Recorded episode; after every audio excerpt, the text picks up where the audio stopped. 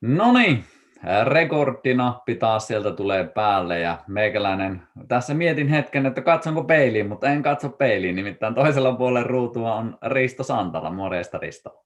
Morjesta, morjesta. Täällä. Tutulta näyttää siellä, siellä naama, mutta jotain pientä eroa on.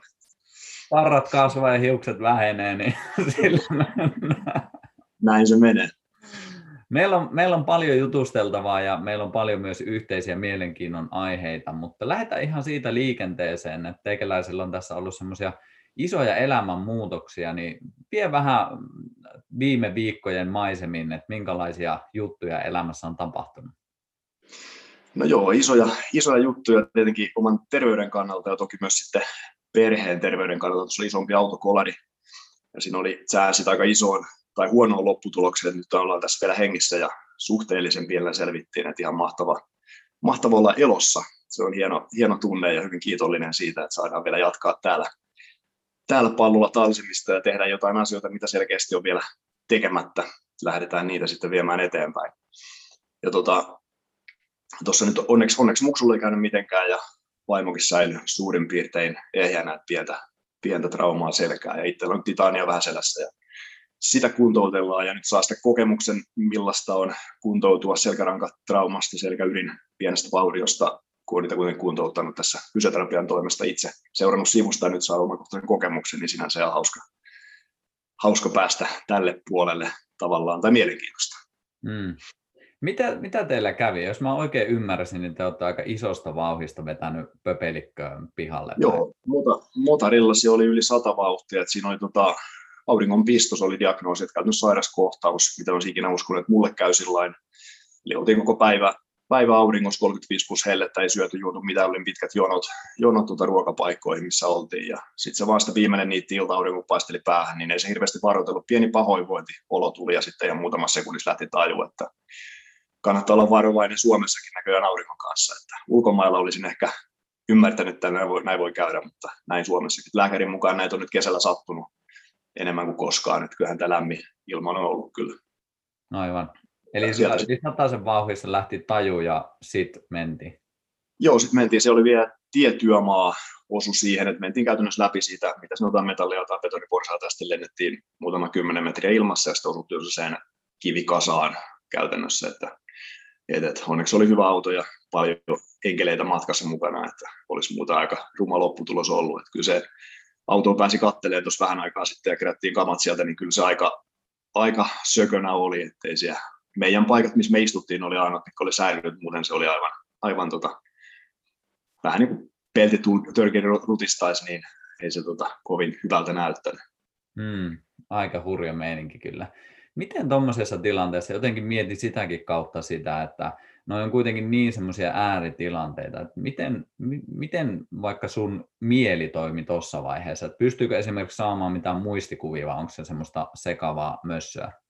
No, no, mä olin itse tajuttomana siinä alussa vielä, että äh, puoliso sanoi, että mä olin, se oli katsonut sivulle sen lennon aikana, niin mä olin vaan niin mennyt sieltä puolta toiselle vähän, niin, mutta sitten mä kyllä muistan hämärästi sen, sen tota, kun se tömähti sinne monttuun, että kyllä siinä vähän niin kuin aika pysähtyi, että siinä tosi paljon ehti kelaan asioita ihan siis tyyliin alle sekunnin aikana, että se, se oli outo, outo tunne, että ei semmoista ole aikaisemmin kokenut, että kyllä se, kyllä se pisti, pisti miettiä jälkeenpäin, mitä, mitä tapahtuu, koska siinä pystyi kelaan hyvin paljon asioita ihan siinä tyyliin viimeisen sekunnin aikana, kun se tömähti sitten sinne varsinaiseen kiviröykkiöön. Et siinä vähän niin kuin tuntui, että muuttui värimaailma ja sitten, sitten niin kuin katteli joka puolelle vähän jopa semmoisille puolille, miten itse silmillä pystyisin näkemään, että se oli outo, outo kokemus. Ja sitten tietenkin siinä pieni sokki oli kaikilla, oltiin siellä sitten autossa vielä odotettiin,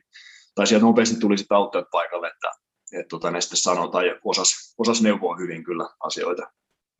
Et kaikkein parhaiten itse asiassa toimi meidän silloin kuusivuotias juniori, mikä tänään, siis huomenna täyttää täyttää tästä tota seitsemän, mutta hän kipus nopeasti ulos autosta ja me oltiin vielä sitten Saanan kanssa autossa ja sitten kysyttiin jälkeenpäin mitä, niin mummu oli neuvonut, että annoista tulee koleri, niin pitää nopeasti mennä autosta pois. Se oli ensimmäisen se ulkona, ulkona tota, autosta ja me sitten jäätiin sinne, mutta mä en onneksi sitten lähtenyt itse pönkiin ulos. Mulla oli selkäytimeen oli painunut isoja luusirusia, että jos mä olisin sieltä lähtenyt ryömiin, niin olisi halvaantunut sitten siitä TH12 alaspäin. Että siellä oli hyvät auttajat mulla, että ne sanoi, että pysy vaan paikallaan, kun mä kerroin oireita, että siellä oli niin tunnottomat jalat ja semmoista outoja, outoja tuntemuksia muutenkin siellä kropassa, niin hyvä, että pysyin paikalla. Että sattui mm. sitten vielä auttaja, mikä oli koulutukseltaan ensihoitaja mulle, niin no, hyvällä säkällä tai mitä tahansa suojeluksella sitten oli, oli siinä mun, mun auttamassa. Ja ilman häntä mä olisin kyllä ryöminyt ulos, kun se rupesi haisee palaneelta jo, ja sähköauto kun rojahtaa, niin se räjähtää aika nopeasti. Niin, niin oli kiire pois sieltä, mutta hän sitten to, toppuutteli onneksi, että ei sitten käynyt mitään vakavampaa. Mm. Aikamoinen meininki kyllä. Hienoa, se. perhekin kuitenkin jokseenkin ja varsinkin pienokainenkin siellä ilmeisesti ihan koskemattomana tyyliin. Niin Joo, pieni, pieni ruuhja turvavyöstä tuli, mutta se oli ihan muutamassa päivässä jo kunnossa hänellä. Että todella, todella hienosti. Esimerkkinä toimi meille muille. Miten homma hoidetaan? Miten tollainen, mä voisin kuvitella, että sullekin on nyt, kun kuntoutus ja kaikki menossa, niin on ollut aikaa kelailla elämää ja asioita. Niin onko tullut mitään sellaisia havaintoja tai oivalluksia siitä, että pitääkö ehkä jotain muuttaa elämässä tai fokusoida paremmin tai mitään sen tyylistä? Joo, kyllähän toi prioriteetit laittaa aina puntariin, että enemmän aikaa rakkaille ihmisille ja vähemmän aikaa sitten semmoiselle ei niin tärkeille. Esimerkiksi nyt sitten, ettei polta itseensä loppuun töissä, vaikka nyt töistä tykkääkin, niin sitä helposti sitten lähtee tekemään liikaa ja suorittaa asioita ja on kuitenkin tärkeämmin sitten nauttia elämästä tästä hetkessä saattaa loppua koska vaan, niin ei, ei kannata sitten miettiä asioita että sitten kun ollaan saavutettu jotain, niin sitten lähdetään elämään, vaan eletään tätä hetkeä ja nautitaan nautitaan rakkaasta lähimmäistä, se on ehkä se suurin opetus, mitä tuommoinen sitten, tai ainakin itsellä laittoi puntariin, että eletään, eletään tässä ja nyt. Se on hyvä tiedostaa, toki siis suunnitelmia saa olla ja pitää olla, mutta se, ettei sitten liikaa eletä siellä tulevaisuudessa tai menneisyydessä. Tämä hetki on nyt ja nautitaan siitä. Hmm. Niin mulla, mulla ainakin itsellä on sellainen fiilis, että me, ehkä kaikki nämä, mitä tässä puolentoista vuoden aikana on tapahtunut, on jollain tavalla saattanut muuttaa sitä, mutta kuitenkin tuntuu, että Suomessa on vähän semmoinen, jollain tavalla semmoinen mielikuva, että me ollaan niin koko ajan turvassa kaikelta, että, että me voidaan vähän käyttää jopa silleen niin huolimattomasti sitä aikaa. Että me ollaan luotu jotenkin semmoinen ajan illuusio, että me olemme jotenkin täysin turvassa ja mikään ei voi koskettaa. Meille ei luonnon katastrofeja, ei ole sotia täällä ollut niin ehkä me ollaan luotu joku semmoinen turvallisuuskupla ja sitten tuntuu, että nytkin kun tuli covidit sun muut, niin se vähän on ravistellut sitä turvallisuuskuplaa, että ei tämä niin välttämättä olekaan aina niin varmaa ja varsinkin tollaiset tapahtumat voisi kuvitella, että se, se murtaa sitä, enkä sano, että sulla on välttämättä sitä, mutta tuntuu, että semmoinen yleinen kupla on olemassa, että me ollaan aina turvassa ja ei mitään tapahdu ja kaikki elää 80-vuotiaaksi ja ei se sitten kuitenkaan mene elämä niin.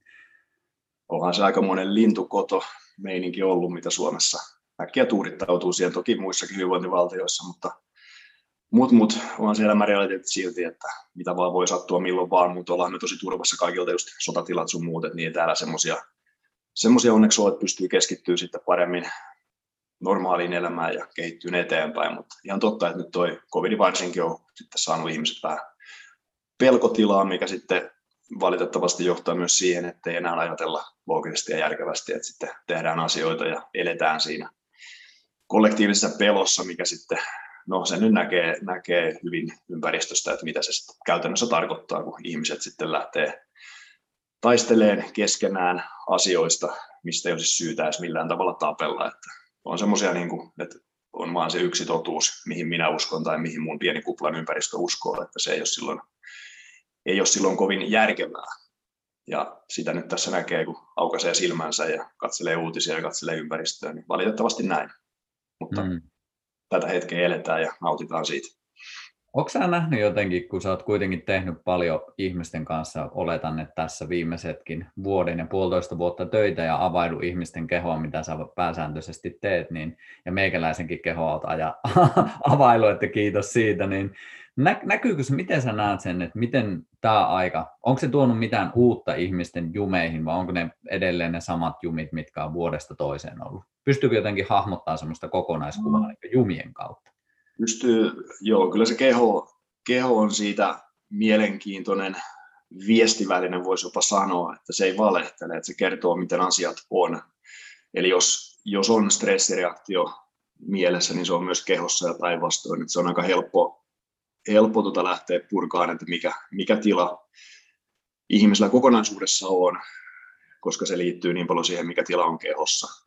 Että jos, jos nyt mietitään tätä hetkeä, niin kyllä siellä selkeästi on tämmöinen stressireaktio ollut, voisi sanoa, että lähestulkoon kaikilla. Että onhan sitä ollut aikaisemminkin, mutta se on niin voimistunut ja sitten on vaikeampi purkaa, että se saadaan, saadaan tuota avattua, saadaan tilannetta eteenpäin, mutta koska ympäristövaikutukset taas sitten toimii, toimii osaltaan aika voimakkaasti, riippuu ihmisestä, niin se hyvin nopeasti palautuu. Eli semmoinen, mitä, mitä sitä kehosta puretaan stressireaktio pois, niin se myös vapauttaa mieltä, mieltä ja tulee rennompi ja parempi olo, mutta nyt sanotaan, että viimeisen vuoden aikana varsinkin niin ihmiset hyvin nopeasti palaa siihen samaan stressiin sitten valitettavasti. Että ei ole semmoista niin kuin omaa, sanotaan, niin kuin omaa paikkaa tai omaa voimaa, omaa tilaa siihen, että pystyy sitten pysyyn siinä aina stressittömässä maailmassa itselleensä, mutta tosin kuin se on mahdotonta, koska ihminen on empaattinen lähestulkoon, tai pitäisi olla, että silloin kun peilataan toisten tunteita ja kaikkea, mitä tuossa nähdään ympäristössä, niin ei sitä pysty täysin kylmästi sivuuttaa. Että kyllä se vaan ihminen tavallaan lauma-eläin on. Että kyllä silloin, silloin se oma, oman ympäristön vaikutukset, ihmisten käyttäytyminen ja heidän pelot, niin heijastuu aina myös sitten henkilöön itseensä. Mm. Ja varsinkin nyt tuntuu, että sit kun ei välttämättä ole ollut kaikilla niin paljon niitä ihmiskontakteja, niin sitten ehkä mennään enemmän enemmän nettiin ja siellä peilataan. Ja sitten taas, jos se, se on semmoista, ei nyt aina ja kaikkialla, mutta sitten kuitenkin algoritmitkin auttaa siinä kivasti, että me saadaan aina eteen niitä tunteita nostavia settejä, mitkä saa sitten paljon klikkauksia. Että se on kiehtova miettiä myös sitä kautta, että miten se ympäristö, mikä on ehkä muuttunut siitä, että ihmiset on lähellä, ja sitten nyt on enemmän ne ihmiset lähellä, jotka on netissä. Ja sieltä tulee se tunnepeilaus, että kuinka paljon sit se vaikuttaa siihen, että me esimerkiksi huolestutaan tai stressannutaan tai että nousee vihan tunteita tai mitä tahansa. Ja miten se taas sitten heijastuu sinne kehoon, niin, niin se, on, se on kiehtova yhtälö. On todella, todella kiehtova. Ja se on nyt, niin kuin puhut algoritmeista, niin se rupeaa olemaan tekoäly jo sen verran kehittynyt, että kyllä sinne lykätään uutisvirtaa, somevirtaa, mitä sitä kuka ikinä seuraakin, niin just semmoisia otsikoita, mitä sitten on omasta selaushistoriasta se tekoäly poiminut, että saadaan kyllä aika raflaavia asioita, mitä sitten helposti klikkaillaan ja sitten siihen tuurittaudutaan, mitä sieltä tulee. Se on vain yksi pieni osa, ei välttämättä edes totuutta, mutta sitä, mitä sitä halutaan näyttää. Juurikin näin. Kyllä se sieltä some tai no, somemaailmasta tulee pitkälti sitten monelle ne ympäristövaikutukset nykyään. Miten se, pystyykö sitä jotenkin vielä tarkentamaan, että miten se näkyy kehossa? Että sä puhuit, että siellä on stressireaktioita, niin onko se jotenkin, se on varmaan sitten kuitenkin, ei, ei kellään saman tyylinen, mutta pystyykö sieltä jotenkin semmoinen jonkinlaisen skannauksen, että missä kehon osissa se esimerkiksi eniten näkyy? Kyllä sen aika hyvin pystyy. No hyvä esimerkki, mikä on ehkä simppeli ymmärtää, on semmoinen, että jos nyt kuulet räjähdyksen, niin mihin asentoon keho hakeutuu. Eli mennään vähän etukumaraan asentoon pääpainualla, eli suojataan tämmöisiä tärkeitä rakenteita, tärkeitä sisäelimiä, eli ihminen menee tämmöiseen niin kuin fyysiseen asentoon, mikä on tarkoitus suojata ihmistä fyysisesti, mutta toki myös sitten henkisellä tasolla, että se asento tai tämä reaktio tapahtuu ihan yhtä lailla henkisessä tai myös psyykkisessä stressireaktiossa, että se on vain hitaampi, lopputulos on sama. Ja sitten on vielä sinänsä ikävä, ikävä juttu, että jos keho tottuu johonkin asentoon, niin se aina vahvistaa, vahvistaa sitä ja se vahvistaa nimenomaan sitten, no ei nyt välttämättä pysyvästi, mutta luomalla tiettyjä sekroskiinnikkeitä, että sitten voi olla vaikea itse enää päästä siihen ns-normaalin asentoon ja sitten lähdetään miettimään, miten tunteet syntyy, niin yksi, yksi tapa tai yksi, yksi tota, tila, miten keho sitten lähtee tunteita luomaan, nimenomaan kehon asento. Eli asento ruokkii tiettyä tunnemaailmaa. Jos mietitään, helppo kaikki ihmiset on, tai pystyy ainakin intuitiivisesti sanoa toisesta henkilöstä, että missä tunnemaailmassa hän on. Se liittyy taas ihan selvitymis, vaistoon ihmiselle pystytään tulkitsemaan. Toki on siis autismin ihmisiä, mitkä ei sen pysty, mutta suurin osa ihmistä pystyy hyvin, hyvin peilaamaan ja hyvin aistiin sen, missä tunnemaailmassa toinen ihminen elää, kun katsoo häntä, niin kattelette nyt ympäristöön, kattelette tuonne ulos, niin siellä mennään, mennään tota, hyvin ahdistuneen näköisesti ja hyvin peloissaan, että ollaan vähän etukummallisesti. Harva menee siellä joka pystyssä ja omassa voimassaan. Että jos nyt katselee, kun tästä hyvin näkee tuon Tampereen ydinkeskustaan, niin, niin, niin ei siellä, no tähän aikaan ihmiset ryntää töihin kiireellä, jos ollaan vähän myöhässä, mutta tota, joka tapauksessa kehon asento luo tunne maailmaa. Ja silloin kun ollaan tietyssä tunnetilassa, mikä ei välttämättä ole se optimi, eli ahdistunut, masentunut, niin kun se jatkuu tarpeeksi pitkään, niin kello sopeutuu sen vahvistamalla sitä asentoa, mikä taas jättää sen tunnemaailman tilalle. Tuossa oli hyvä yksi psykoterapeutti asiaksi, mikä sitten soitteli jälkeenpäin, kun aukastiin keho, että hän nyt tuntee tunteita, mitä hän ei ole lapsuuden jälkeen tuntenut. Et toki hän on hyvin, hyvin tota, äh, osaa siis kuunnella kehonsa, kun on tietenkin koulutuksen puolesta oppinut kuuntelemaan kehonsa tarkemmin kuin ehkä moni muu, niin osaa sitten myös huomata sen eron, mitä tapahtuu, kun lähdetään aukaiseen kehoon, niin se muuttaa myös tunnemaailmaa. Kyllä se aika vahva muutos hänellä ainakin oli hyvin nopeasti saavutettuna. Aivan. Toi on kyllä tosi kiehtova. Itsekin olen havainnut sen, että mitä enemmän esimerkiksi koneella istuu tai puhelinta käyttää, niin sehän on kyyryasento. Että niin kaikki nojaa tuonne eteenpäin. Ja sitten jos toi, mitä äskenkin sit vähän aiemmin puhuttiin, että jos siihen yhdistää vielä sen, että sulla on kyyryasento, sä näet ja luet stressaavia asioita kyyryasennossa, että se on niin kuin, tuntuu, että se ruokkii, ruokkii, ruokkii entisestään sitä, että suojaan, suojaan, suojaan, suojaan, ja koko ajan vähän semmoinen niin pommi olisi tippumassa päälle. Ja mun mielestä toi on äärimmäisen hyvä pointti, että se keho voi lähteä vahvistamaan sitä, mihin se tottuu, koska sitten just, että jos ei me olla tietoisia siitä, niin mehän mennään, sitten pyritään aina helppouteen, ja jos keho on jo oppinut jonkun tietyn mekanismin, niin sehän säästää tietyllä tavalla myös tietoisuusenergiaa, tai yleensäkin energiaa, mitä me käytetään, että tuttu on turvallista, niinpä se, että otan sen puhelimen tai menen koneelle, niin sitten taas se lysähdys tapahtuu, niin itse joutunut ihan, tai ei joutunut, vaan saanut tässä viimeisen oikeastaan puolitoista vuotta niin tosi paljon yrittänyt vaan niin oikasta kehoa, niin mikä kuulostaa jotenkin niin hassulta, mutta tehnyt tosi hyvää, koska sitten on myös tajunnut sen, että ei vitsi, että tosi harvoin tulee katsottua ylöspäin. Että se niin fokus on tosi monesti alaspäin, mutta se, että jotenkin se muuttaa ihan jo sitä, että mitä sieltä tarkastelee, kun kattelee ylöspäin, kattelee puita, kattelee pilviä, niin tuntuu, että ihan erilaiset ajatuskelatkin lähtee siitä liikenteeseen.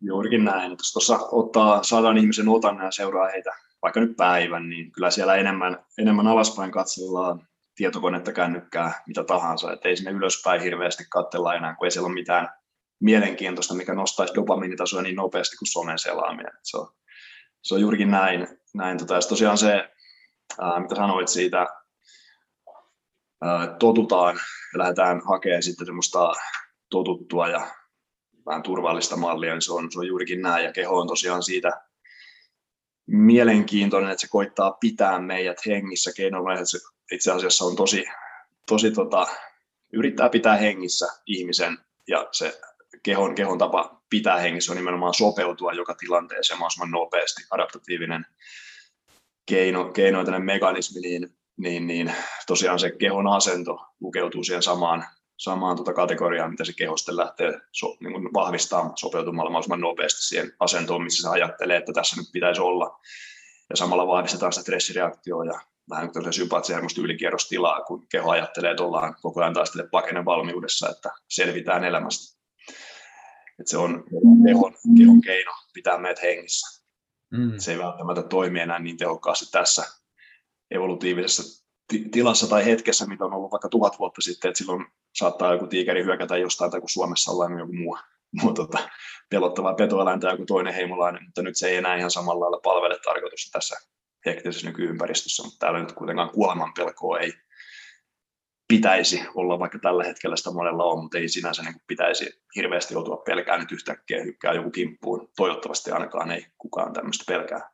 Hmm onhan se aika sille muuttunut aika isosti, että mä veikkaisin, no sulla nyt on tuossa ihan muutama viikko sitten ollut oikeasti Joo. hengenvaarallinen tilanne, mutta kuitenkin jos miettii niin koko elämää ja varsinkin meidän kansakuntaa, niin onhan se tosi harvinaista, että meillä on oikeasti hengenvaarallinen. Niitä voi olla muutama sinne elämän varrella, mutta, mutta loppupeleissä siitä kuitenkin tosi tosi vähän. Sitten taas miten se mieli kokee sen, niin voi olla täysin toisenlainen, että se tuntuu, että joka viikko tulee kirjeitä tai tulee viestejä tai tulee jotain joku sanoo, niin se reaktio voi olla samankaltainen, mitä se on ollut silloin back in the days savanilla tai missä tahansa pusikossa on menty, mutta sitten taas se todellisuus, se fyysinen uhka ei ole välttämättä niin todellinen, mutta se mentaalinen Kyllä. havainnointi siitä maailmasta voi silti tuntua hyvin samankaltaiselta. Kyllä se tavallaan tämmöinen niin kuin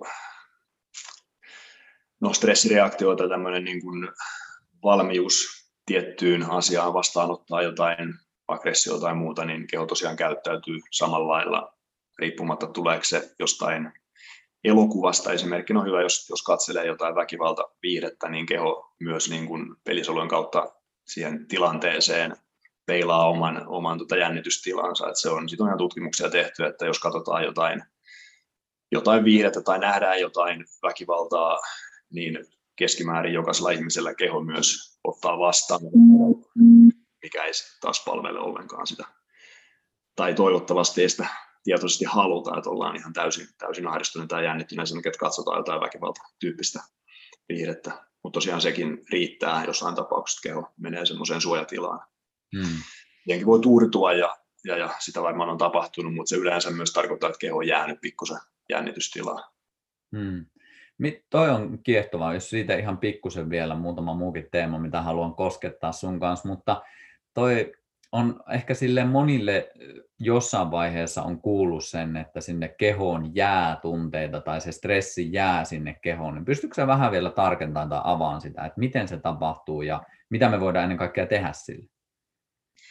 Joo, se on psykofyysisen, no nykyään myös psykoterapian, fysioterapian juttu aika paljon ja niitä itse, itse kiinnostuin aiheesta tosi paljon jossain vaiheessa elämää, kun huomasin, että pelkästään tiettyjen jumien avaaminen ei välttämättä johda oikein mihinkään, että siellä tulee sitten samanlainen tilanne yli muutaman päivän jälkeen takaisin, jos se on löydetty sitä varsinaista syytä, mikä sen jännitys on luonut, ja tosi usein se syy onkin sitten vähän niin kuin soma, tai se niin kuin enemmän psyykkisellä puolella kuin varsinaisesti niin kuin fyysisellä puolella, että se fyysinen puoli vaan, vaan sitten tuota, heijastaa ja näyttää sen, millainen psyykkinen maailma on tällä hetkellä kauan sitten. Eli on, on tota, jos on vaikka joku traumaattinen kokemus ollut ihmisellä tyyliin vuosia sitten, kymmeniä vuosia sitten, niin se on saattanut jättää kehon semmoiseen tilaan, se tietty trauma, että siellä on koko ajan ylikerrostila esimerkiksi päällä ja sitten kun puretaan se jännitystila kehosta, niin se trauma tai tämä psyykkinen puolista asiasta tulee uudelleen käsiteltäväksi. Saattaa tulla jotain tunne, vahvaa tunnetta, itkua, huutoa, naukua, mitä vaan, mikä ei liity siihen varsinaisen käsittelytilanteen millään tavalla, että se keho vaan päästää irti siitä emootiosta, mitä ei, ei sillä hetkellä ole päästetty ulos, kun olisi, tai tämä tilanne on sattunut, se on vain jäänyt kehoon muistiin. Toki se on erilaisia, erilaisia teorioita ja sitten koulukuntia, mitkä sitten hoitaa eri lailla ja näkee asiat pikkusen eri lailla, mutta pää, pääpiirteittäin homma menee noin. Eli siellä on tietynlainen jännitystila kehossa ja sitten kun lähdetään purkaan sitä, niin siellä vapautuu emootio, mikä keho on jättänyt vähän niin kuin muistiin, muistiin itseensä sen varalta, että se joskus sitten pystytään päästään irti. Se tilanne, kun se on sattunut, silloin ei ollut kapasiteettia välttämättä käsitellä asiaa tai elää sitä tunnetta. Eli ihmisen pitää käytännössä yleensä elää se tunne jollain tasolla, jotta sitä pystyy pääseen yli. Eli ottaa se vastaan. Sitä varten täällä ollaan, nautitaan Aivan. Miten sitten kun kaikki me ei kuitenkaan mahuta sun vastaanotolle, jotka sitä tarvisi, niin mitä me voidaan ihan niin kotimaailmassa tehdä? Silleen, että me saadaan jonkin verran kehoa aukastua, stressitilaa purettua. Pystytäänkö me tekemään sun näkövinkkelistä? Aina, aina pystytään tekemään. Että se tämmöinen vanha fraasi, kun liike on lääke, niin edelleen pitää paikkansa. Toki pitää sitä laatua miettiä enemmän kuin määrää. Eli ihminen on tehty liikkuun. Nykyään ollaan niin staattisessa asennossa, että se jo itsessään luo ongelmia, sitä lihasepätasapainoa, mikä johtaa sitten myös tunnemaailman ongelmiin. Ja toinen, toinen tota, ääripää on sitten, että harjoitellaan tosi paljon, ja yleensä jos harjoitellaan tosi paljon, se on tosi yksipuolista se liike, eli sama asia tapahtuu silloin, että keho tarvii liikettä joka suuntaan, mihin sitä niin on tarkoitus liikuttaakin. Ja nyt toi sanoo, että katsotaan ylöspäin, jos ei pelkästään lähtee aukaiseen syväfrontaaliketjua, mikä taas sitten on niin vasta vaikuttaa liike silleen, että saadaan stressireaktio purettua. Se on niin hyvä, hyvä asia lähteä viemään vähän niin kuin auki suuntaan kehoa. Eli poispäin siitä, missä nykyihminen paljon on, että selataan somea, ollaan läppärillä, istutaan jossain autossa tai toimistossa tai missä tahansa. Eli jos miettii keskimäärin ihmisen päivittäistä, päivittäistä liikettä ja tekemistä ja asentoa, niin se on nimenomaan siinä fleksiosuuntaisessa, eli istutaan, ollaan kyyryssä, pää, pää joko painon alaspäin tai vähintäänkin leuka alaspäin ja koitetaan sitten katsoa eteenpäin tai alas. Eli se just se ylöspäin katsominen, kädet auki, roikkuminen, mikä tahansa, tämmöinen niin kuin oman kehon harjoittaminen. Et jos lähdetään yksittäistä ehkä tehokkainta keinoa, mitä itse voi tehdä, olisi sitten mennään johonkin joogatyyppiseen, itse tykkää astanga joogasta, se nyt on sen verran ehkä sitten, no, voimajoukaksi sanotaan, eli mulle sopii jollekin taas sopii joka enemmän ei ole väliä, mikä tahansa, mikä tahansa tuota liike, missä lähdetään aukaseen kehoon, niin se toimii. Mm. Et sitten jos on päässyt kiinnikkeitä syntyy kovasti, eli keho on tottunut siihen asentoon pitkän aikaa, niin se on puolesta vaikea saada, saada niitä kiinnikkeitä sieltä itse revittyä auki. Ja tosiaan pitää ihan niin kuin manuaalisesti aukasta siinä vaiheessa, mutta kyllä se liike silti tehtävänsä tekee.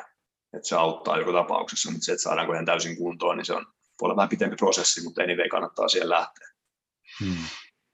Mun mielestä toi on ihan loistava vinkki ja itse pyrkinyt tota samaa neuvoa jossain muodossa sekä toteuttaa, mutta myös sanomaan, että yleensä se, mitä me ei tehdä, auttaa siihen, mitä me nyt tehdään koko ajan tyylisesti. Eli että meillä tulee tosi paljon sitä, että me tehdään samankaltaista ja sitten siinä aina tulee se, että jotain me ei tehdä. Niin siellä on yleensä myös sitten tosi paljon, mistä voi ammentaa, että vähän vaan laajentaa sitä sinne ei-tuttuun puoleen. Juuri näin. Eli poispäin siitä, mitä keskimäärin koko ajan tehdään, niin se on hyvä, erittäin hyvin sanottu. Mahtia. Hakeen sitä liikettä ja asentoa poispäin siitä, mihin on totuttu, niin se johtaa jo se johtaa, se on hyvin yksinkertaista, se johtaa siihen, siihen asiaan, mitä haetaankin, että lähdetään vahvistamaan kehoa heikolta osilta ja luomaan erilaisia toiminta- ja liikemalleja. Hmm. Mennään, mennään sitten vähän eteenpäin aiheessa, koska yksi semmoinen tosi kiehtova teema, mitä sä ja sun vaimokin on paljon olette tässä vuosien varrella tuonut, on seksuaalisuus. Ja nyt jos miettii sitä, että ihan semmoinen tosi konkreettinen fiilistely vaikka nyt tästä, sanotaan nyt tästä puolentoista vuoden aikana, että monilla on esimerkiksi lisääntynyt se etätyö ja saatetaan ehkä kotona tehdä enemmän töitä ja asioita ja ehkä sit, sitä kautta viettää enemmän enemmän aikaa siinä perheyksikössä tai sitten sen kumppanin kanssa, niin sitten ehkä tuntuu itsestä siltä, että, että jos se on jatkuvaa, että ei ole enää sitä erillisyyttä, mitä on ehkä sanotaan pari vuotta sitten vielä oli, ihan normirutiineissa tuli, että me saadaan se erillisyys ja saadaan vähän hengästä, hengätäkin toisen, että ei ole koko ajan toisen läsnäolossa, niin jotenkin tuntuu, että se on ainakin itselle tosi tarpeellista, että saa sitä erillisyyttäkin, ettei ole pelkästään sitä samaa, niin jotenkin on paljon fiilistellyt sitä, että mitenköhän suomalaisten seksuaalisuus tai seksielämä tai yleensäkin se läheisyys, että miten muuttuuko se tämmöisessä ajassa? Oletko fiilistellyt tätä kulmaa? Kyllä se muuttuu joo. Se vaatii, vaatii enemmän töitä, jotta intohimo pystytään pitämään yllä. Eli jos mietitään niin kuin tämmöistä läheisyyttä, ollaan paljon yhdessä, niin se, no ei suoraan, mutta yleensä se on vähän niin kuin vastavaikuttaa intohimolle, että ollaan liian paljon yhdessä, niin silloin tämmöinen polariteetti katoaa, eli ei saada enää samanlaista intohimoa syttyyn spontaanisti kuin ehkä sitten, että jos nähdään vaan viikonloppuisin tai ollaan päivät töissä ja nähdään iltaisin tämän tyyppisesti. Toki sitten taas jossain tapauksissa, on ollut, ollut vaikka parisuhteesta tai missä tahansa monisuhteesta, kun elääkin, niin on ollut jotain jotain tota ongelmaa siinä, että toinen on koko ajan töissä ja toinen on vaan kotona, niin nyt on jossain tapauksessa vaan pelastunut parisuhteet, kun ollaankin koko ajan enemmän yhdessä. Et se vähän riippuu, miten siihen suhtautuu ja mikä se on ollut se tilanne ennen, ennen tätä lockdown-tyyppistä elämää. Mutta hyvä pointti. Tosiaan voidaan karikoidusti aina erotella se, että mikä lisää intohimoa mikä taas sitten vähentää sitä, niin tämmöinen liian paljon yhdessä keskimäärin vähentää spontaania intohimoa paljonkin. Että sitten siellä on olemassa kyllä sitten paljon työkaluja ja tapoja, millä pystyy sitä lisään ihan tietoisesti, mutta jos ei sille mitään tee, niin helposti halut rupeaa vähän väheneen, kun ollaankin koko ajan yhdessä. Mm. Mutta sen ei tarvitse mennä niin, sen pystyy, sen pystyy vaikuttaa niin.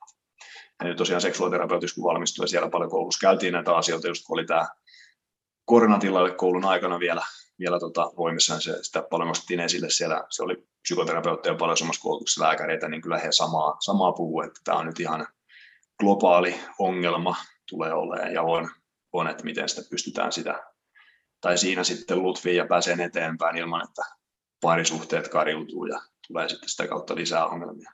Hmm. Mitä esimerkiksi tuolla koulussa sitten suositeltiin työkaluiksi, että miten sitä voi itse työstää?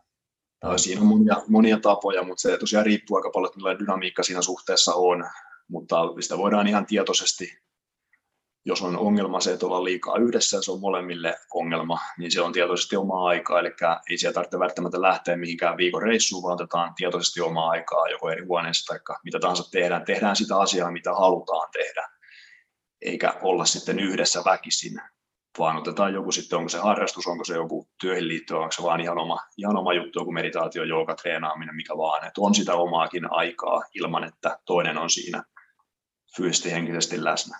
Et silloin se, sitten se yhteisaika on parempaa, että siinä on hyvin simppeli keino esimerkkinä. Hmm. Sitten voidaan hmm. hakea semmoisia tiettyjä rituaaleja, ihmiset tykkää rituaaleista alitajuisesti vähintäänkin, niin esimerkiksi kun mennään, jos makuuhuone on se paikka, mikä pyhitetään sitten seksille tavallaan, niin otetaan siihen tietynlainen rituaali, mikä tehdään. Esimerkiksi katsotaan toisia silmiin tai laitetaan kynttilöitä palaan tiettyä musiikkia, että vähän niin kuin valmistaudutaan monella aistin tasolla siihen, no, mitä se seksistä ikinä sisältääkin, se ei tarvitse päättää etukäteen, mutta sillä ollaan niin kuin se rituaali ajetaan sisään, niin silloin keho ja mieli lähtee valmistautumaan, tulee jotain kivaa oleen. Eli riippumatta millainen se päivän fiilis on ollut, niin tuo rituaali saattaa resetoida sen tilanteen. Ja silloin lähdetään ihan puhtaalta pöydältä taas siihen seksuaaliseen toimintaan, mitä se sitten kelläkin sillä hetkellä on. Hmm. Miten oletteko, tai oletko törmännyt siihen, että, että miten, miten iso haaste esimerkiksi tuo seksuaalisuus on, jos miettii parisuhdetta. Et tuntuu, että ainakin itse kun tekee miesten kanssa hommia, niin työ, töitä siis selkeytyksenä, niin et aika usein nousee miehiltä se, että siinä on omassa suhteessa on tosi paljon seksuaalista turhautumista, että ei välttämättä ole sitä ollenkaan tai sitten sitä on määrällisesti tai laadullisesti eh, miehen näkövinkkelistä liian vähän, niin joka tapauksessa yleinen ilmiö tuntuu olevan se, että sitä turhautumista on tosi paljon. Niin miten sä näet tuonne, että, niin kuin, kuin iso haaste tai ongelma se on parisuhteiden toimivuudelle, että siellä on jollain tavalla se seksuaalisuus mukana? Uh, tämmöinen niin kuin halun tämmöinen epätasapaino, tai se, toinen haluaa enemmän suomeksi sanottuna, niin se on yleisin, tai luokitellaan yleisimmäksi ongelmaksi, jos mietitään parisuutta tai seksiä ja seksuaalisuutta, niin se on yksi yleisimmistä. Eli jos saattaa olla muitakin, riippuen vähän hetkestä, mutta tällä hetkellä se on yleisillä. Eli toinen haluaa enemmän kuin toinen, saattaa vaihdella myös jossain vaiheessa. Nainen haluaa enemmän, jossain vaiheessa mies haluaa enemmän, se riippuu vähän elämän tilanteesta ja tämmöisistä tietyistä sitten sykleistä, mitä elämässä on. Mutta tota, keskimäärin se on tosi yleinen ongelma, että kaikilla sitä on. Ei semmoista, semmoista paria tai semmoista tilannetta harvoin on, että olisi täysin samanlaiset ja samat määrät halueensa, mitä haluaa. Että se on aina kompromissi on huono sana, mä en tykkää siitä, mutta tavallaan jos on sitouduttu oleen tietyssä suhteessa tietyllä pelisäännöllä, niin molemmat on siihen sitoutunut. Eli sitten lähdetään miettimään, miten voidaan tulla toista vastaan kuitenkaan sitten omia rajoja loukkaamatta.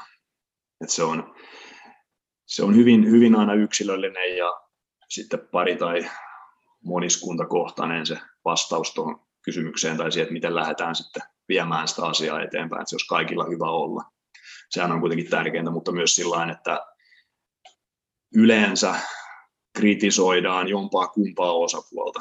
Eli joku haluaa liikaa jonkun mielestä, joku taas haluaa liian vähän toisen mielestä. Että se, että mikä se haluamisen määrä ja laatu kellekin on, ja sitten pitäisi vielä miettiä, että mitä se on, mitä oikeasti haluaa. Että joskus on ollut tämmöisiä tilanteita, niin kuin itse meidänkin suhteessa oli aluksi, aluksi tilanne, että kumppani ei, tai ajatteli, että ei hirveästi halua, mutta sitten kun lähtiin miettimään, mitä kaikkea seksi voi ollakin, niin löysi, löysi sitten enemmän sitä, mikä on se oma juttu, niin silloin se haluamisen määrä lisää. Eli jos ajatellaan, että seksin pitäisi olla jotain tiettyä asiaa, että siitä on jäänyt, jäänyt joku tietty mielikuva ja ympäristöstä yleensä tulee se vaikute siellä, niin jos se, jos se lukkiutuu mieleen ajatella, että tämä on seksiä, niin silloin sitä ei välttämättä halua, jos ei se osu siihen omaan, omaan skeneen, omaan juttuun, mitä sitä seksi olisi, olisikin parhaimmillaan. Eli se jos tykkää jostain tietystä asiasta ja ei edes luokittele välttämättä sitä, että tämä voisi olla seksiin liittyvä, niin silloin se vähän niin kuin jää. Sitten sitä ajatellaan, että okei, seksi on vaan tätä jotain tiettyä yleensä penetratiivista juttua. Siinä on tietty aloitus, keskivaihe ja lopetus. Että se on hyvin karikoitu esimerkki, mitä seksi monen mielestä on, ja se siis ei ole näin. Se voi olla hyvin laaja kirjo, laajoja asioita, mitkä on sitten seksuaalisesti kiihottavia kellekin. Mm, pystytkö vähän aukaiseen? Varmasti se kirjo on niin laaja, että ei me tässä kaikkea ole tarkoituskaan, mutta ihan vaan sillä ajatuksella, koska mä luulen, että se menee just noin, että meillä on joku tietty mielikuva, mitä se on, niin olisi ihan kiva, että pikkusen pystyisi laajentaa sitä, että mitä muutakin se voi olla. Uh, ihan semmoinen, jokainen voisi tehdä, tehdä kotonaan tai keskenään ihan yksin mitä vaan, tai jakaa sitten oman kumppaninsa kanssa, laittaa A4 kirjaa siihen asioita, mistä tykkää, eli on semmoinen vähän niin kuin kyllä ehdotus, että miten kun seksuaalisuuteen liittyy, mikä on se oma juttu seksissä. Sitten asioita, mikä ehdottomasti on ei, ja sitten tulee semmoisia asioita kaikkiin muihin kohtiin, mitkä on semmoisia, että mikä mielestään liittyy seksiin, seksuaalisuuteen, mutta ei ole ihan varma, onko ne omia juttuja. Siitä saa aika ison, ison tota, kuvan, mikä on kellekin, tai mikä mielletään seksiksi, mikä on niin kuin hänen mielestään seksiä ja seksuaalisuutta. Et hyvä esimerkki on se, että jos on vaikka tämmöinen spontaani ja reagoiva haluaja, eli on tämmöisiä eri halun muotoja, että joku saattaa haluta spontaanisti monta kertaa päivässä, yleensä niin maskulinen puoli liitetään tähän, että jos miehillä saattaa halu syttyä ja yli monta kymmentä kertaa päivässä, että se on ihan normaalia. Ja ihan yhtä normaalia on se, että halu ei itsestään sytykään, vaan se vaatii jotain tiettyä ärsykettä, seksuaalista ärsykettä, jotta se halu lähtee sitä syttyä, puhutaan tästä reaktiivista, reagoivasta haluajasta tässä tapauksessa. Ja yleensä parisuhteessa jompikumpi on jompaa kumpaa, ja se saattaa vaihdella, mutta yleensä se on lukkiutunut tavallaan. Yleensä mies on spontaani, nainen reagoi, mutta ei, se ei ole niin ykselitteistä, että on paljon myös toisinpäin, että nainen on spontaani, mies reagoiva. Mutta heti, heti kun saa kiinni sitä kumpaa halun muotoa enemmän esiintyy itsellään ja sitten myös kumppanillaan, niin voidaan hyvin lähteä miettimään vähän niin kuin uudelleen tiettyjä pelisääntöjä. Että jos esimerkiksi Jakova haluaa ja kokee, että häntä ei haluta, niin voidaankin lähteä tekemään jotain seksiin liittyvää, jotain esileikkimäistä, eli ei mitään penetraatio tietenkään, jos on kyse naisesta, vaan jotain hyväilyä tai nainen voi hyväillä miestä, jonka jälkeen halu saattaa syttyäkin naisella tai tällä reagoivalla haluaa hyvin nopeasti. Eli kun lähdetään tekemään jotain seksiin liittyvää, eli ei tarvitse välttämättä olla semmoista niin hirveätä intohimoa halua, lähdetään tekemään seksiä, vaan saattaa syttyä sen matkan aikana. Eli se on hyvä esimerkki. Toinen, toinen on taas se, että mitä se seksi voi olla. Se voi olla jotain ihan tyyliin pitkää syleilyä tai koskettelua tai mitä vaan. Jos joku tykkää jostain fetisseistä, jostain tietystä esineistä, nahkasta, mistä vaan, niin se voi olla sitä siihen liittyvää juttua. Tai jotain ihan joku tykkää katsoa pornoleffoja yhdessäkin on ihan ok, ihan mistä tykkää. Se on tosi laaja se kirjo, se ei tarvitse olla se, että on ensin, ensin suuseksiä, sitten on penetratiivista seksiä, sitten molemmat laukeaa ja lähdetään suihkuun tai tupakalle. Eli se on se tämmöinen pornoleffa-tyyppinen ajattelu, mikä sitten on jäänyt valitettavasti mieleen. Hmm. Tosi hyvä kyllä ja toi mitä tuossa alussa sanoit, että vähän laittaa niitä ylös, niin ymmärsinkö oikein, että siinä on vähän niin kuin, että kyllä-osio, ei-osio ja sitten ehkä-osio? Ja sitten se on, se on tosi hyvä niin kuin jo itsellensä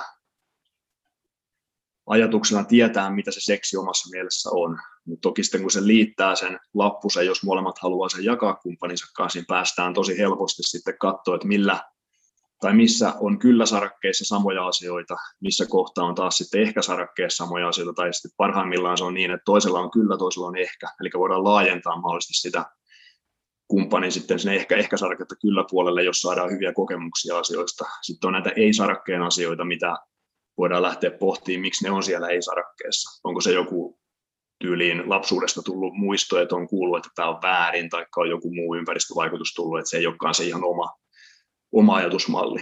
Samoin toki voidaan pohtia kaikki muitakin, että mistä nämä on syntynyt nämä mielikuvat, miksi tämä ei ole mun juttu, tai miksi tämä on ehkä sarakkeessa, miksi tämä on kyllä sarakkeessa, että onko se niin kuin aidosti, mitä mä haluan tai mitä mä en halua, onko se joku muu, muu saanut mun päähän iskostettua tämän asian. Se on tosi hyvä pohtia, koska se myös auttaa ihmistä niin kuin vapautumaan seksuaalisuudessaan paljon isommin, ja silloin kun ihminen on vapaa seksuaalisuudessa, niin on myös paljon enemmän omaa voimaa ja paljon parempi olla.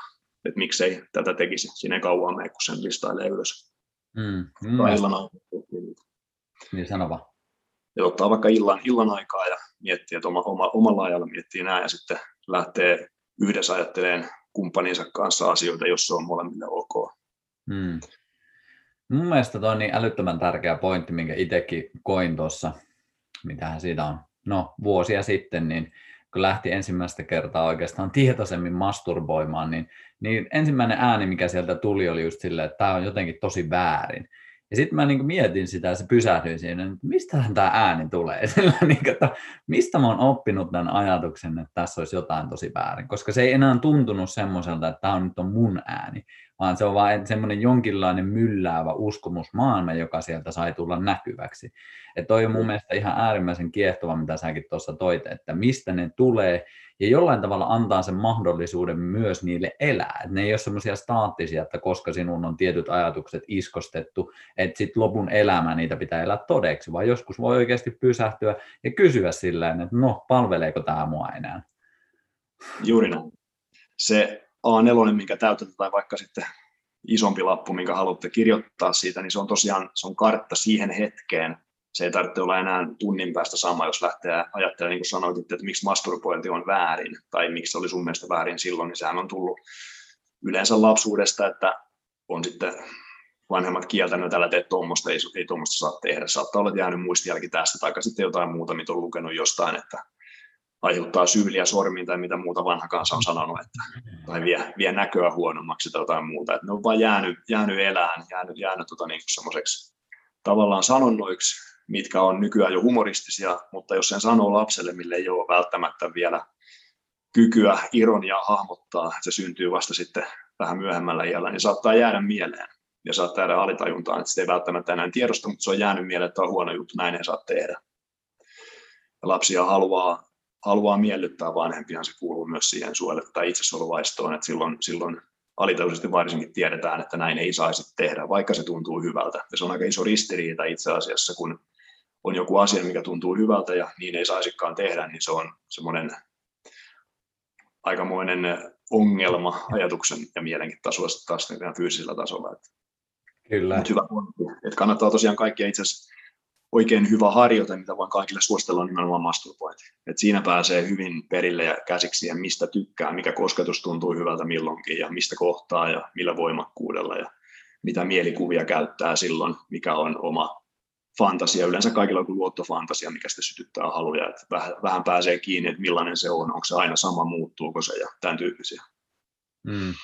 Ja ainakin itsellä oli ihan äärimmäisen tärkeää se, että, että no, silloin oli muutenkin terveyshaasteita, joka sitten näkyy hermostossa ja se näkyy sitten myös libidossa ja, ja myös sitten näkyy siinä, että miten keho käyttäytyy ja ihan vaikka ennenaikaisessa laukeamisessa, niin ihan jo se, että se havaitsi, että mun keho nyt niin jäykistyy tosi nopeasti, että se haluaa niin välittömästi jotenkin vapauttaa tämän energian. Ja sitten kun ei ollut oikein mitään muuta työkalua siinä vaiheessa kuin se, että ejakuloi, niin se oli jotenkin tosi havainnollistava siihen, että miksi mun keho niin jäykistyy välittömästi. Että se menee niin aivan silleen, että piti tehdä tosi paljon niin vaan hengityksen kanssa työ, työtä siinä, että osaa rentouttaa kehoa.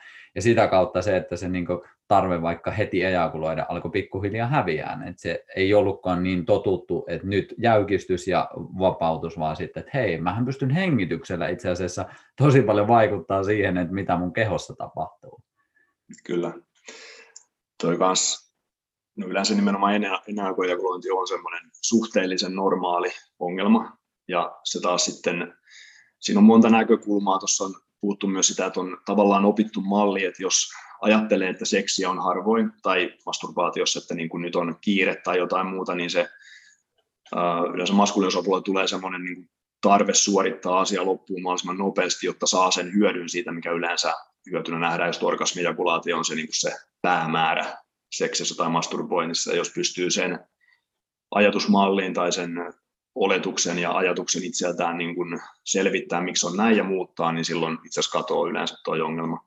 Ja sitten toki tuota pystyy treenaamaan ihan fyysisesti paljon, niin kuin olet tehnytkin. Itse asiassa tosi, jos et ole asiasta lukenut opiskelun ihan mahtavasti, olet ihan intuitiivisesti oppinut se, että tosiaan hengittäminen, kehon jännityksen purkaminen ja se, että niin avaa kehoa samalla, niin se itse asiassa pidentää tosi paljon sitä, jos miettii sitten, mitä mitä tota, niin kuin se erektiovaihe on ennen, ennen tota ejakulaatio-orgasmia, se pystytään niin kuin huomattavasti pidentämään niin kuin tantrisilla käytännössä harjoituksilla, se on yksi, mitä sanoit, niin on tantrisia harjoituksia juuri, että hengitysharjoitus mukaan siihen ja rentoutuminen, niin pystytäänkin sitten paljon, paljon pidempään niin kuin olemaan siinä kiihottumisen tilassa. Et tosi, tosi hienosti olet, jos olet itse sen miettinyt, niin ihan juurikin näin. Ei, kyllä tässä on myös hyvät tyypit ja kirjat auttanut, ei ole ihan pelkästään itse oivallettua. Että, mutta se on jotenkin kiehtovaa, että näissäkin teemoissa halutessaan, niin kyllähän näistä löytyy tosi paljon asiaa. Että ei nämä ole silleen, varsinkin kun ihminenkin on täällä muutama sata tuhatta vuotta mennyt, niin kyllä se on varmaan jossain vaiheessa silleen kelannut, hei, tälleenkin. Kyllä, kyllä. Ja juuri näin, että ei, ei tarvitse keksiä pyörää uudelleen, koska on paljon tietoa.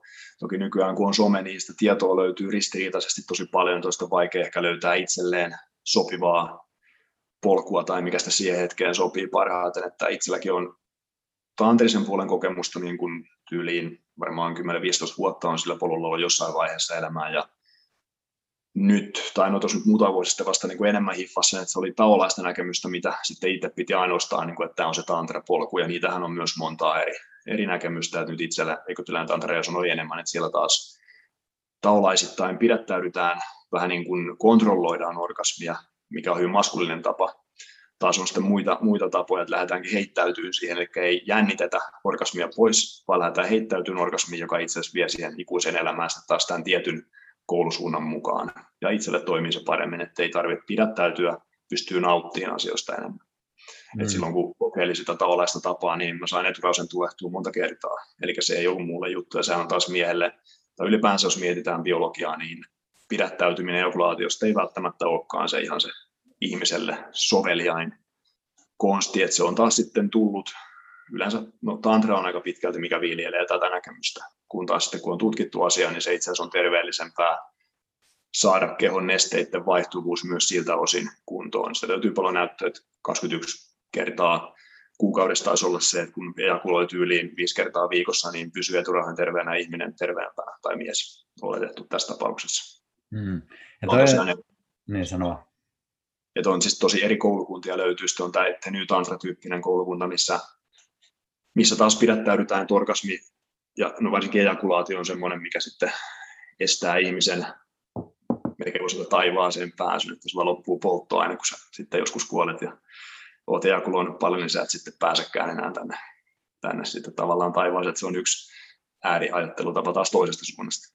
Et itse mä en tykkää mistään ääriajattelusta, vaan menee just sen mukaan, mikä on sopiva tapa siihen kyseiseen hetkeen tietylle ihmiselle. Löytyy erilaisia tapoja ja mikä sitten tukee sitä sen hetkestä kasvua, niin lähtee miettimään enemmän siitä. Kyllä. Toi on niin tärkeä pointti, jos miettii omaakin polkua, niin just se, että on erilaisia metodeja, mitä on pyrkinyt testaamaan ja on toki saanut monesta tosi paljon hyötyäkin ja kokenut, niin kuin, että ei vitsi, tässä on tosi paljon hyvää.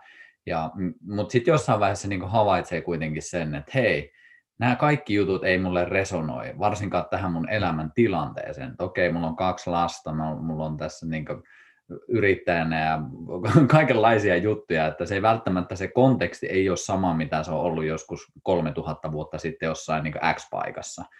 Että niin kuin, tässä ajassa on myös tietynlaiset erilaiset vastineet, ja sitten jos miettii sitä, niin itsekin hyvin paljon pyrkii vaan elä, tai siihen suuntaan menemään, että niin pelkästään miettii sitä, että miten saa testot ylös ja miten saa sille libidon mahdollisimman mahdollisimman vahvaksi tyylisesti. Ehkä se nyt on alkanut vähän rauhoittua, mutta siis pointtina vaan se, että niin havaitsi sen, että okei, tämä teoria toimi tietyssä vaiheessa, mutta mun elämä on mennyt eteenpäin, ja nyt mä voin itse tehdä niitä valintoja, että mulla ei tarvi enää seurata jotain yhtä ideologiaa. Ja tässäkin on ollut tosi kiehtovaa se, että vaikka niin löytää se oma ejakulaatiorytmi, että mikä ihan selkeästi toimii, missä mulla on paras energia, missä ei tule semmoista valtavaa niin resistanssia alan nousee, mitä ehkä tulee, jos se on niin kuukauden kaksi, että ei ejakuloi, niin se on jotenkin tosi kiehtovaa, että ottaakin sen vallan itselle, että hei, tämähän on mun elämä. Että tässä on hienoja teorioita, mä voin hyödyntää tota, mä voin hyödyntää tota, joo, mä voin saada orgasmin ilman ejakuloita, otetaan tuolta toi, mutta sitten kuitenkin tässä on tämä mun elämä. Että miten mä toimin tässä hetkessä, niin se on myös kiva niin havaita se, että ei niin tarvi mennä sen jonkun kirjan mukaan, vaan voi oikeasti tehdä valintoja, mitkä tässä hetkessä tukee sitä omaa arkea, vaikka ne olisi pikkusen poikkeavia niiden mestareiden kirjoituksistakin. Niin, se on uh, mielenkiintoisia. Siis mestareitahan voi olla kuka vaan, kuka vaan voi kutsua itsensä guruksi. Se ei ole millään tavalla rekisteröity tavaramerkki tai muutakaan. Että tota se, että miksi joku yksittäinen ihminen on noussut tiettyyn asemaan, niin se kertoo enemmän sitten ihmisistä, ketkä häntä palvelee, että on tosi helppo tavallaan, kun on usko omaa juttuunsa, niin aina tulee ihmisiä, mitkä sitten seuraa perässä. Se on niin kuin näin, se, näin se vaan menee, se on ihmisyyttä, se kuuluu asiaan. Mutta sitten kannattaa lähteä kelaan, että minkä takia näin on, että on, kuuluuko tämä, niin kuin sanoit, että onko se nyt sopiva, sopiva hetki elää tämmöistä, mitä hän joku tietty ihminen sitten kertoo, että on ainoa totuus, niin jos näin on, niin se harvoin on totta. Eli se voi olla yksi näkemys, yksi yksi pieni näkökulma johonkin tiettyyn isoon asiaan, että nähdään se tietyllä perspektiivissä. Se on ihan, ihan fine, jos joku tykkää niin elää, se on ihan ok, mutta kannattaa ehkä välillä laajentaa sitä ajatusta, että se ei välttämättä ole näin simppeli. Hmm. Erittäin, erittäin hyvin pohdittu kyllä, näin se, näin se menee. Ja just toi vielä pikkusen sama alleviivaus, mitä sanoitkin jo, mutta jollain tavalla se, että jos joku toimii jollekin, niin mahtavaa. Ja jos joku toimii mulle, niin mahtavaa. Ja että ei siinä tarvi myöskään semmoista ristikkäistä käännyttämistä yrittää tehdä, että komforit, että jos sulla toimii, niin anna mennä, ja jos mulla on tämä meininki ja toimii, niin mikä siinä. Että helposti ehkä meillä tulee se ideologiakamppailu, ihan jo tässä ajassakin, jos miettii, mitä nyt eletään, niin tämähän on aika usein ideologiakamppailua, että kenen ideologia on se paras ja kaikilla pitää sitten melkein tulla siihen mukaan näin vähän kärjistettynä ja tiivistettynä. Mutta...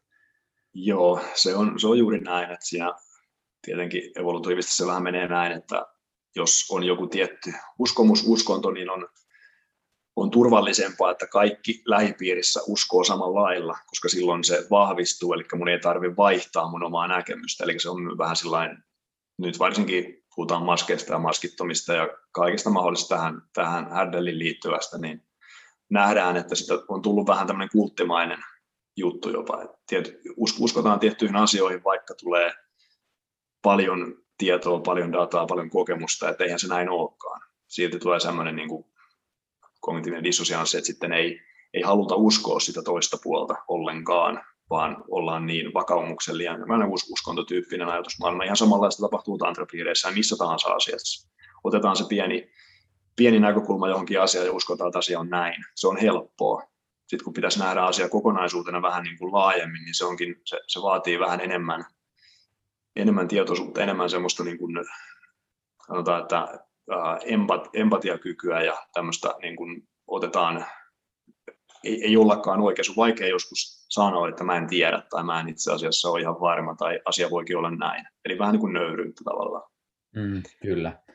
Ja helposti se ehkä menee siihen, että, että jos samaistuu siihen asiaan, niin sit siihen liittää niin paljon sitä omaa persoonaa, että jo koska minä tiedän tämän, niin tämä muodostaa hyvin pitkälle sitä, kuka minä olen. Ja sitten mitä tapahtuu, jos mulla ei olekaan sitä? Se vähän niin kuin vie sitä samaistumista siihen persoonaan. Se vähän sitten tuntuu, että jos pelkästään samaistuu johonkin ideologiaan, että se vie sitten pois sitä perusturvallisuutta, jota ei välttämättä sitten ole löytänyt sieltä sisimmästä. Että no, on siellä paljon muutakin kuin meidän sidonnainen johonkin ideologian tyylisesti. Erittäin hyvin kiteytetty. Juuri, juurikin näen, että se oma voiman, oma voiman löytäminen ja siinä oleminen niin sallii myös sen, että joku läheinen ihminen ajattelee kerralla kuin minä esimerkiksi. Että se, ei ole, se ei ole multa pois. Hänellä on myös oma, oma tapansa ajatella ja tehdä asioita, että mä voin hyväksyä sen, että kaikki ei toimi samalla kuin minä. Mm. Eli se on itse asiassa tosi vahvaa ja kypsää maskuliinisuutta ja muutenkin, että silloin ollaan jo huomattavasti kehittyneempiä kuin sitten keskimäärin ihmiset valitettavasti ajatellaan, että on vaan tämä mun totuus ja kaikkien pitää niin kuin muuttua siihen muottiin, mitä mä haluan. Se ei toimi näin, vaan pitää hyväksyä, että on ihan yhtä lailla eri näkemyksiä, erilaisia tapoja ajatella, ja se toimii heille just siihen tilanteeseen varmasti yhtä hyvin kuin se, miten mä näen tällä hetkellä. Hmm. Mä en tiedä, mä en osaa sanoa vastausta, mutta miettii vaikka historian kannalta, niin kuinka, kuinka usein se on toiminut, että me pakotetaan ihmiset ajattelemaan jollain tavalla? Tuleeko mieleen esimerkkejä?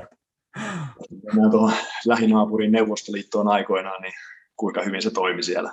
Eli lähdetään niin kuin pakottaan tiettyyn muottiin. No Pohjois-Koreasta en tiedä, miten se asia siellä loppujen lopuksi menee, koska siellä ei hirveästi löydy muuta kuin jonkinnäköisiä uutis, uutislähetyksiä sieltä tai tämmöisiä, mutta en tiedä miksi totuus siellä on, mutta voisin kuvitella, että se diktatuurityyppinen, että ajatelkaa näin, asia ei ainakaan hirveän paljon kehitä ihmistä. Hmm. Voidaan saada tuottavia yksilöitä kyllä johonkin tiettyyn tarkoitukseen, mutta ei varmasti se, että lähtisi miettimään, miten ihminen kehittyy ja menee eteenpäin, niin ehdottomasti ei, ei, ei sillä tavalla. Hmm.